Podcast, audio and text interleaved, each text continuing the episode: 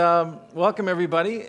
As you know, we've been going through a, a series on the, the Sermon of the Mount, one of the, uh, I guess, historically greatest sermon of all times, delivered by our Lord and Savior Jesus Christ. And it kind of encompasses everything in it, as, as his word seems to do, wherever you look at it from beginning of Genesis to the end of Revelation, it seems to. Um, I love little, like I said last service, little. I'm just going through a few verses here today, and I love it. You go through the Bible from the beginning to the end, and every few verses encapsulates a little beautiful message and, and sermon there, and the gospel is there over and over and over again throughout the Word of God, and it's it's a wonderful thing. So this morning, uh, the portion that I've got the privilege of looking at we're looking at Matthew, the Gospel of Matthew, chapter 6. We're looking at verses 16 through 24. Just those, those verses. Matthew chapter 6, verses 16 through 24. So, as I, um, I believe as a, as a follower of Jesus Christ, that many, many people, including myself, I put myself in the middle of all of this Many people, including myself, tend to separate this life. We don't always do it, but I, I do it, hopefully, we do it less frequently, but we tend to separate this life from the next life, from eternal life. The thought for many is, is like, yes, we believe in our eternal life to come, but for the time being, while I'm here in this life, I need to do certain things the way that they're done here for now. So it's like a scale. It's like, it's like a scale that I'll put this much of my time and resources into this life, and I'll put this much time and resources into the next life. But as you can see, you don't see that scale being spoken of very evenly or at all in, in Scripture how much time that we're to spend directly on the aspects of each life isn't really talked of much, especially what we've seen from the Lord from here on the, on, on the Sermon on the Mount. Jesus seems to be speaking about living the eternal life that we already have and living it right now. And not waiting for a different reality to come, but living it right now. Live like it's seen as reality right now, right here, right now, by faith.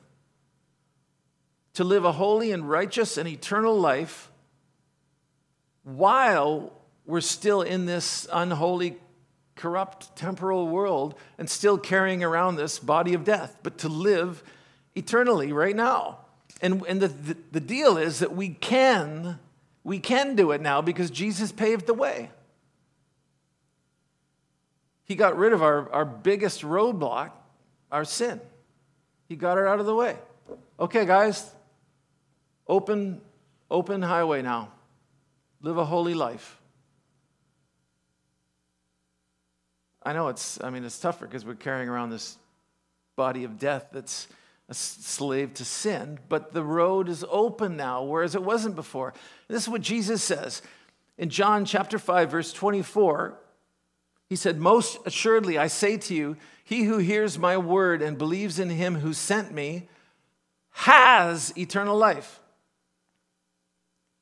and shall not come into judgment, but has passed from death into life. He doesn't say it's going to happen, it's happened. We have it now. I have passed from death into life. So if you're here today and if you've confessed if you've confessed Jesus as your Lord and Savior and have confessed your sin, surrendered to Him, and believe in His word, then you have eternal life now. And you have, you've already passed from death into life. That's why he says, Don't be afraid of, of he who can harm the body. The hard work is already done. He did it for us. We've already passed from death to life. We're just gonna, he's gonna usher us into eternal life as we get rid of this ball and chain, this body we carry around. And you now actually have the ability through the Holy Spirit to live a holy life in this unholy world. We have the ability now, whereas before, before receiving Jesus, his death and resurrection on the cross for your sins, you couldn't. It was impossible. You couldn't live a holy life. If you were anything like me, you, you when the Lord was drawing you, I remember you try, and maybe for a week or two do pretty good, but then you plummet again, worse than before, and then you six months, man, I've been living a holy life, I'm wearing white pants, you know, praying, and, and then plummet again. Worse every time, worse and worse. It was, and I know now why. It was impossible for me. So Jesus says, get living your eternal life. Get living now. Forget about the, the motives that you have about everything in this life from a, a, temporal perspective and start living right now with a motive towards everything in this life for an eternal perspective. Remember that everything, you're living eternal life now, he says, so live because what you achieve and what you do here right now will carry on into eternity. And that's what he's been saying all, all along in this sermon. The, the, right from the beginning, the blessings or the Beatitudes from the beginning of chapter 5, they, they are coming true partially now, but for the most part, they're blessings to come in eternity. And yes, of course, we enjoy, we enjoy them now by faith, but it's, there's a lot of, of an eternal perspective going on here. It's like a person who has a huge, say, if you have a, a massive financial problem now, debt. I'm sure some of us have experienced that. If you had a huge financial problems now, but if, if you knew that in five years, for sure, you were coming into a massive financial inheritance that will take care of all your financial problems and put you on easy street. Well, then you're not going to stress much about, about your current problems or your current debt because you know that the end is near. It's going to be over. So even though you still got all this debt, you're like, it's going to be gone. Who cares? Let's just pile it on. You know, I'm $40,000 in debt, but I got $2 million coming to me. Like, just keep piling, get another credit card. Let's go you know, because you know what's coming. So th- these are some of the, let me sort of backtrack a couple of the truths that Jesus has been talking about throughout this sermon, through the last couple of weeks that we've been going through. He, he says for us to be the salt of the earth. He says for us to be the salt of the earth for God's purposes, for, the, for eternal purposes. And he says, for our hearts to need, they need to be pure of even evil thoughts. Because he wants us to live our eternal life now, to be thinking like we will eternally. And he says for us to love our enemies and go the second mile. To love the way that we will love eternally, to, the, to love the way God loves. And we're to do good even if Last week, I think it was, he, he said, for us to do good, even if no one sees us, only God, if it's done in secret. To be our eternal selves now. Doesn't matter about what's going on in the world, who sees us, what's going on. It's like, this is just who I am now. So he wants us to live our eternal lives now, here. It's all about living our eternal lives now, but, but living it by faith. So Jesus continues with this same theme here of doing things that benefit, maybe not sometimes our, our temporal situations so much right now, but they benefit our, our eternal condition. And it's really about sacrificing the flesh and the needs of the flesh to benefit the spirit. And, and, and I think the Lord is trying to show us that through that, everything is taken care of. He can lift us through everything that doesn't, it's very supernatural. How he can lift us through these things when we deny the flesh in the Spirit, through the Holy Spirit. He lifts us through it, and we're, we're totally fine. Actually, better than fine. We're better than we were when we were trying to feed the flesh. So let me read our, our first few um, verses here. And let's pray and ask the Lord to uh, speak to us really clearly. Father, thank you for your word. Thank you for your word here this morning, Lord. Thank you for this time of worship that we can come to, to you, our Father, and, and openly just worship you and proclaim you as our, our Lord and our Savior and our Father and our brother. Lord, and we need to hear from you, Father. So please speak to us here this morning, Lord. Speak to every heart here this morning and teach us and encourage us. Help us to be more like Jesus, Lord, and show us each how you desire us to leave this place, Lord, to be a little more like your Son. We ask in Jesus' name. Amen. So, verses 16 through 18, Matthew chapter 6. Like I said this morning, I'm going through verses 16 through 24. Let me read verses 16 through 18 for you. It says, Moreover, moreover, when you fast, do not be like the hypocrites with a sad countenance for they disfigure their faces that they may appear to men to be fasting. Assuredly, I say to you, they have their reward. But you, when you fast, anoint your head and wash your face, so that you do not appear to men to be fasting, but to your Father who is in the secret place. And your Father who sees in secret will reward you openly. So you see, from a, from a, from a temporal perspective, I would want to get something out of my religious living. I want to be seen. I want people to know that I'm dedicated to what I believe. I'm looking for some, some kind of payback here in, in this life, in the flesh. And for, and, and for that to be noticed by others.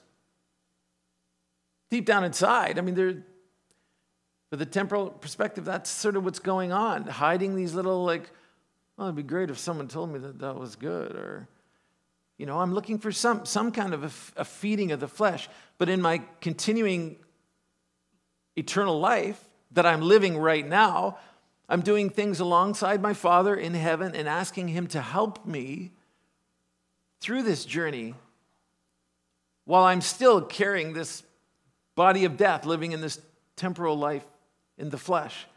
So I'm trying to strengthen my eternal self, my spirit, and I'm trusting God to help me with this. And He does. So we all, we all know, I mean, it's, it's simple. We all know what these verses are saying. He says, Do your fasting, your denying of, of food or, or physical needs or desires of your flesh, do this privately so that nobody knows you're doing it. Nobody knows but God. So, my first thought is when, when you really pare this down, first off, is like, from a, especially from an unbelieving perspective, it's like, why? People in the, in the world who don't, don't believe in God, they fast for other reasons physical health, their health, you know, and they want to cleanse the body. But from God's perspective, like, why? What, what am I doing here? What am I doing in, in this in the first place? Is it a religious thing? What does it accomplish? Well, if I look, if I, if I do it to be seen by people, then yeah, instantly it's a religious thing. Or if I require it, oh, this is the fasting, the fasting afternoon, guys. You guys, all have to fast. This is a, yeah, a holy obligation right now. Doing, then it becomes a religious thing. Look at me. Look at, look at what I'm doing. I, I'm such a spiritual guy. I showed up on Thursday and did that fasting that we did. But in secret, why am I doing it? Why am I doing these things? Why does it say that God will reward me? For what?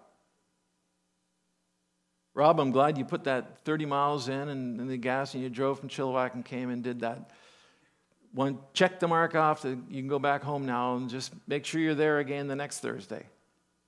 Remember that God is always helping us with, with our eternal, eternal life, our eternal success, helping me live now how I will live eternally because He knows it's good for me, because He loves me. So, uh, well, I'm denying my flesh so that I rely more on, on the Spirit during these times. I'm not relying on the flesh for my comfort or even fulfilling some of my essential needs for a time, but I'm leaning completely on the Spirit, leaning on God, the Holy Spirit, to feed me, to comfort me, and to sustain, sustain me. And nobody knows but God. And the reason why He wants me to do it, because He's showing me the truth of it.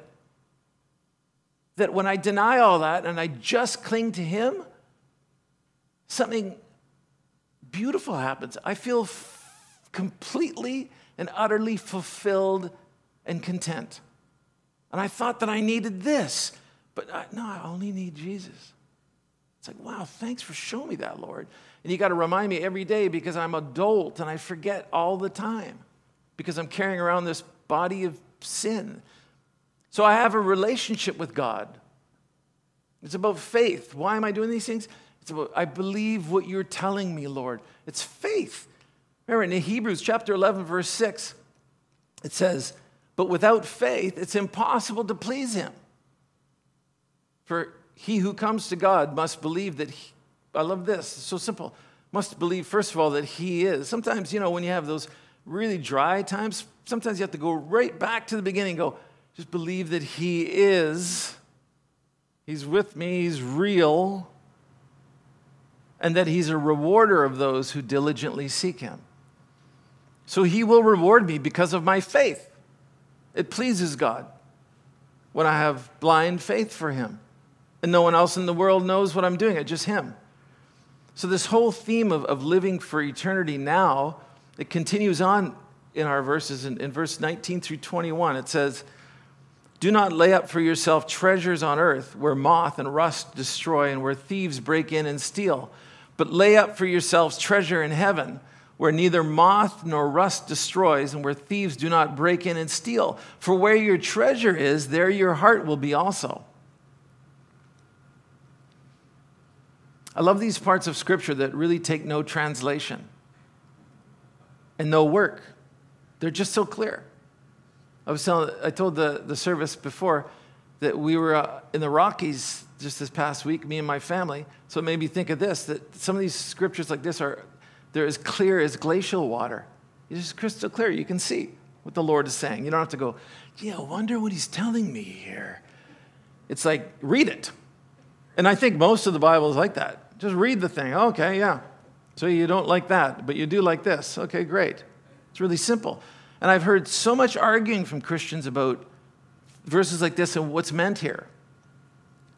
Well, it must be still, it must still be okay for people to build up their their self worth and their portfolio and their, their retirement funds, et cetera, et cetera. And obviously, I'm not, I'm not going to lay down any hardcore doctrine on this because it's, it's not there. And I think it's really a personal thing between God and an individual.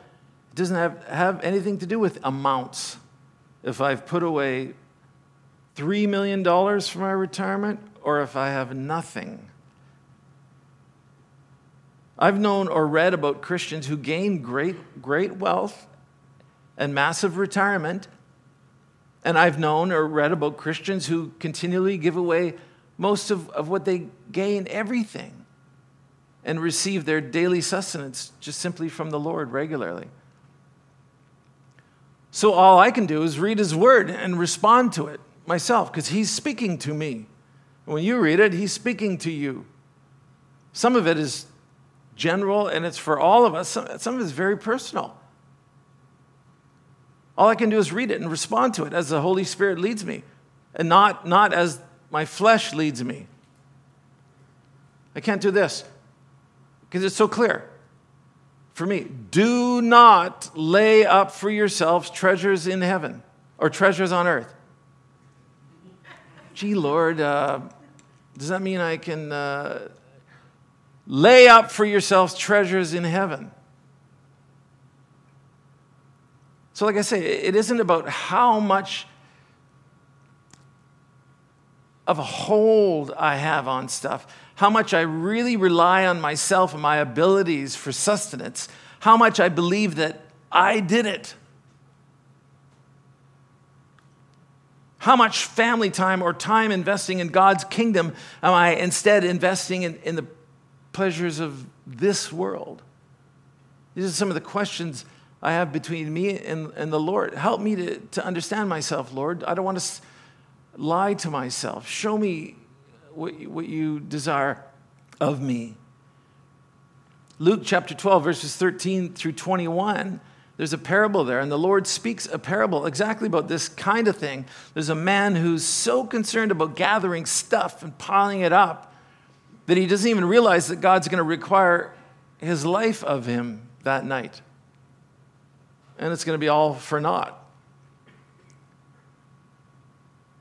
And Proverbs uh, chapter 13, verse 22 speaks about finances and inheritance and various areas in the Bible. Proverbs 6, verse 6, Ecclesiastes chapter 11 talks about finances, about stuff.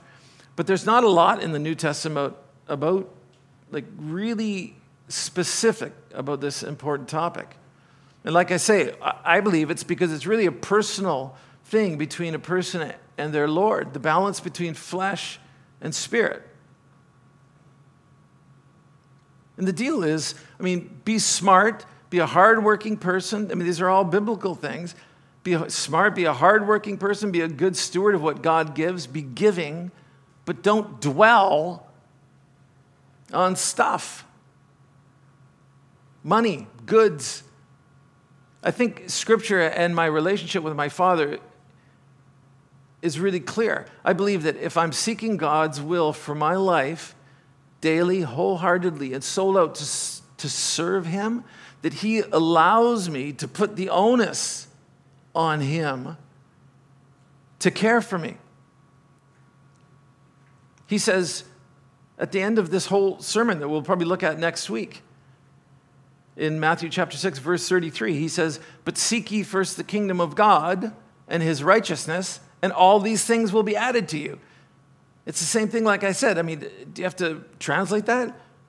Seek first the kingdom of God and his righteousness, and all these things we've just been talking about will be added to you. Not because you sought them, you sought me. And he means it. When he speaks, he means it. He's the Lord God of all eternity. His word, it's I believe Jesus fulfilled this perfectly. He did fulfill it perfectly, but we all fall short in, in, different degrees. I believe that this, Jesus fulfilled it perfectly. He, he trusted wholly, wholly and, and solely in his Father for everything, and he had everything he needed. So I, believe this is a godly principle for, for all believers. The more time, finances, skills, passion, the more of my life that I pour into furthering God's kingdom, the less I will be concerned about stuff. Yet all the stuff that I will ever need will always be there. And I'm not even thinking about it, not even worried about it. This is a total sideline thing, but I just thought I have that, same principle with addictions and problems like that in life. Stop focusing on the addiction, focus on Jesus, Jesus, Jesus, Jesus. And one day you go like, "Holy smokes, I haven't done that for a week. Holy smokes, I haven't done that for a month. I haven't done that for 6 months. Oh my goodness, it's gone." Jesus is the answer to everything. It's a, this is an integral part of the relationship between every believer and, and God. So the next couple of verses has confused people a little bit. It used to confuse me a little bit. But if you look at it from the right angle, it's simple. And it's, and it's really tied into the last couple of verses we just looked at and tied into our, our daily mindset.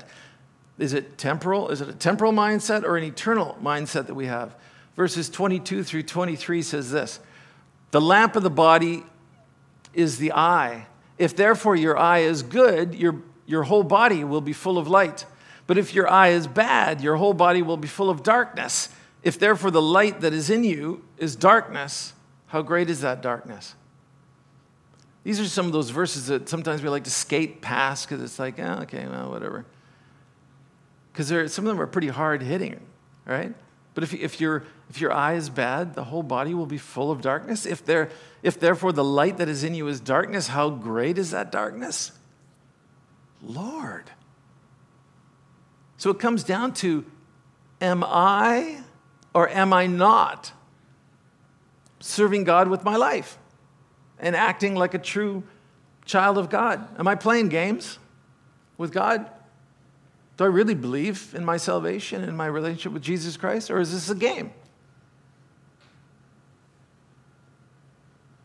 That's why I, I believe the, the Christian walk, the Christian life is, is filled with joy, but it's very, there's a, it's very serious. There's nothing more serious.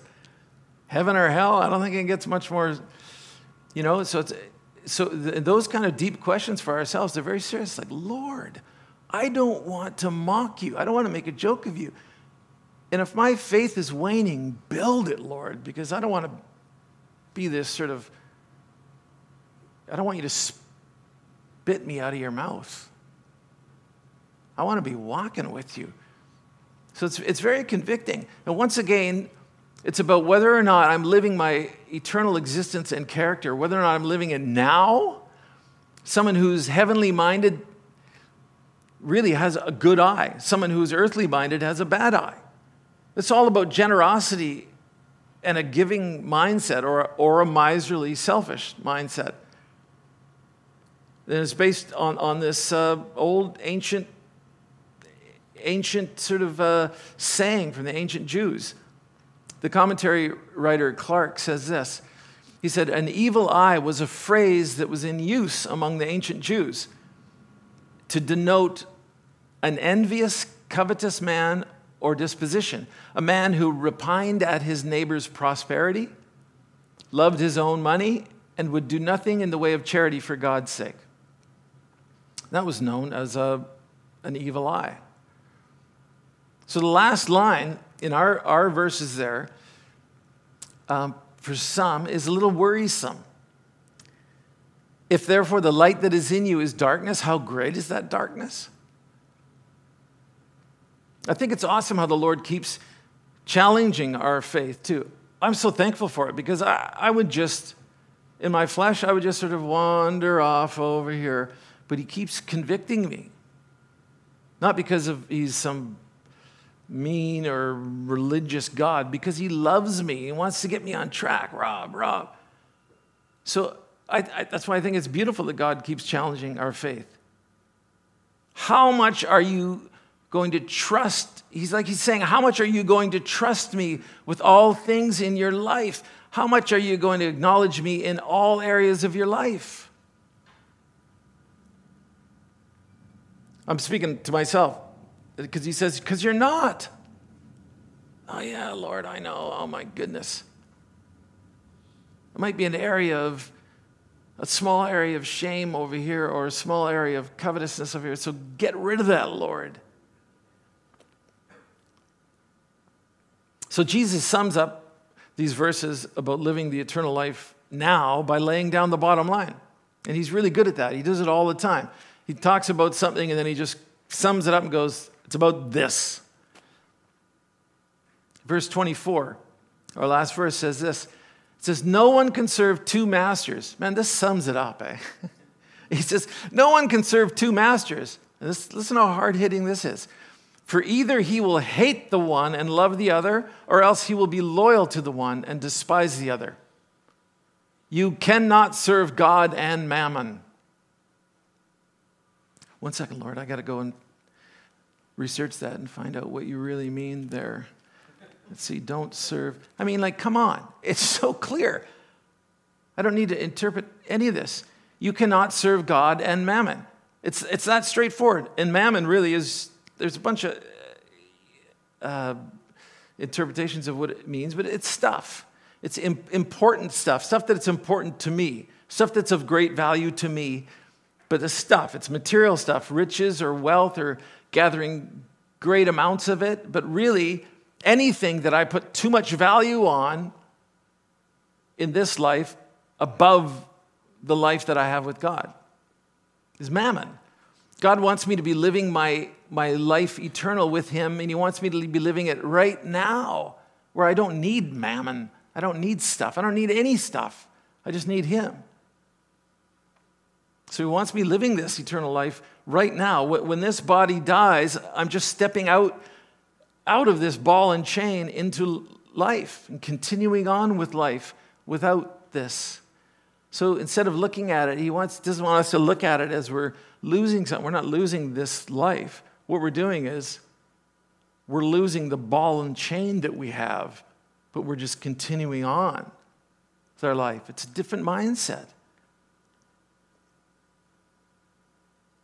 But he gives us a great warning here. Look at, look at how he phrases it. It's not, it's not a maybe. He says, Either he will hate the one and love the other, or else he will be loyal to the one and despise the other.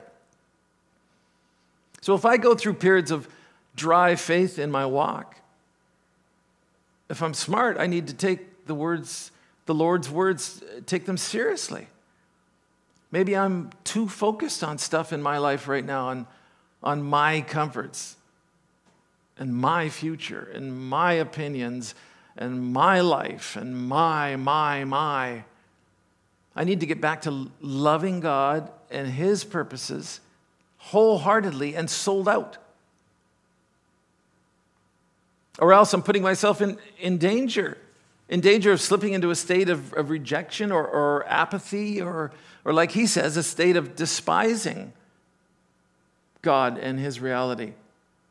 That sounds harsh, but the heart, the, the heart hardens if, if we slip away from God. It just, that's what happens. And I, and I cannot think that this is not possible for me. We always think it's the other guy. Oh, it's a guy who did that crazy stuff. Oh, yeah, he's drifting away. I can't think that this isn't possible for me because, as you guys know, within yourselves, we're complex beings. The stuff that goes on in here is crazy all the thoughts and the feelings and the it's we're complex beings. And as it was pointed out in the, beginning of this Sermon on the Mount, Jesus is talking with, with everyone, yes, but he's talking to his disciples. He's talking to people like us, like people like us here, here this morning.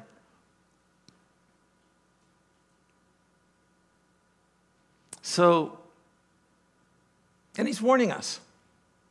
He's saying if you love mammon, stuff, your life, your comforts too much, make the scales tip over to your life here and now, this temporal life. If you've been doing that too much, you'll begin to move away from me. You'll be, begin to move away from God. Your heart will harden. So, what I need to do is I need to cling to Jesus at all cost. Not out of a religious purpose, but just because it, it's, it's wise, it makes sense. He is life. I need to cling to him, put him in the center because this is a war that's going on. I'm carrying around this body of death that's susceptible to sin. I need to cling to him. If I have any wisdom in my brain, my heart, put him in the center of my life, my purposes, my marriage, my family, my work, my daily life. I need to become a Jesus freak. and just for my own insurance against growing distant or hardened from the Lord. Doesn't Jesus sum it up? And he challenges us with the truth later on in, in, in, in Matthew. Matthew chapter 10, verses 38 through 39 says, And he who does not take his cross and follow after me is not worthy of me. He who finds his life will lose it, and he who loses his life for my sake will find it. So these are, I mean, there's some pretty straightforward, profound challenging words. My life is His. Sometimes we have to stop and reset our walk as a Christian. If, and He's doing this not to make us religious and bring us down, because He wants us to have the fullness of joy, which is with Him, in Him. So sometimes I have to stop and reset my life and go, Oh, yes, Lord, it's about you. You are my life. My life is His. Just as, as John tells us, Jesus is life. He is life. So if, if we have Jesus, we already have everything. We don't need stuff, the stuff in this world. Proverbs, uh, let me finish up with this. Proverbs chapter 15, verses 16 through 17 says this Better is a little with the fear of the Lord than great treasure with trouble. Better is a dinner of herbs where love is than a fatted calf with hatred. Let me ask the uh, worship team to, to come up while we close. So, this this journey with the Lord, it's, as you guys know, it's very real. It's an eternal journey, and it's, it's not a temporal religious journey. It's a very real, it's happening as we speak right now. So even when we approach going to church like this and gathering together, remember that we're, the whole point isn't to put the, you know, put the mark on and check mark, Lord, I did another Sunday. That's not the point. The point is we're to get, to get together to love one another and to love God and to hear from God and to grow in Him, to grow in our eternal life with Him. And these relationships, we might as well continue working on them because we we are going to be together forever. Forever, loving one another and, and growing with one another. So, keeping that in, in mind when we're here together, what we're trying to achieve. It's a very real, real living thing that we're trying to do here. It is, there's nothing, it's the exact opposite of religion. Ecclesiastes chapter 5, verse 1 says, Walk prudently when you go to the house of God and draw near to hear from the Lord rather than to give the sacrifice of fools, for they do not know what they, that they do evil. The Lord's just saying, hey, this is very real. I want to talk to you. So come, come together and love one another and encourage one another about, about what I've just spoken to you and help one another and pray for one another. It's, it's a whole journey that, uh, that he's experiencing with us. So, that, so it's, a, it's an incredibly joyous thing. We're not doing church, we're not doing religion. We're living life. We're living eternal life right now. Let's pray. Thank you, Lord. Thank you for your word. Lord God, your, your word is just, it is life. It is beautiful, Lord. Thank you for speaking to us here this morning. And Lord, uh, I pray that your word would just continue to grow in each one of us and it would change us, Lord. We wouldn't, we wouldn't just be hearers of the word, but we would be doer, doers of the word, Lord. So thank you for being with us here this morning speaking to us. And Lord, we pray that you would bring our senior pastor Brent safely with his family back home to his church here, Lord God. Be with us as we leave this place. And we thank you for all these things, Lord, in Jesus' name. Amen.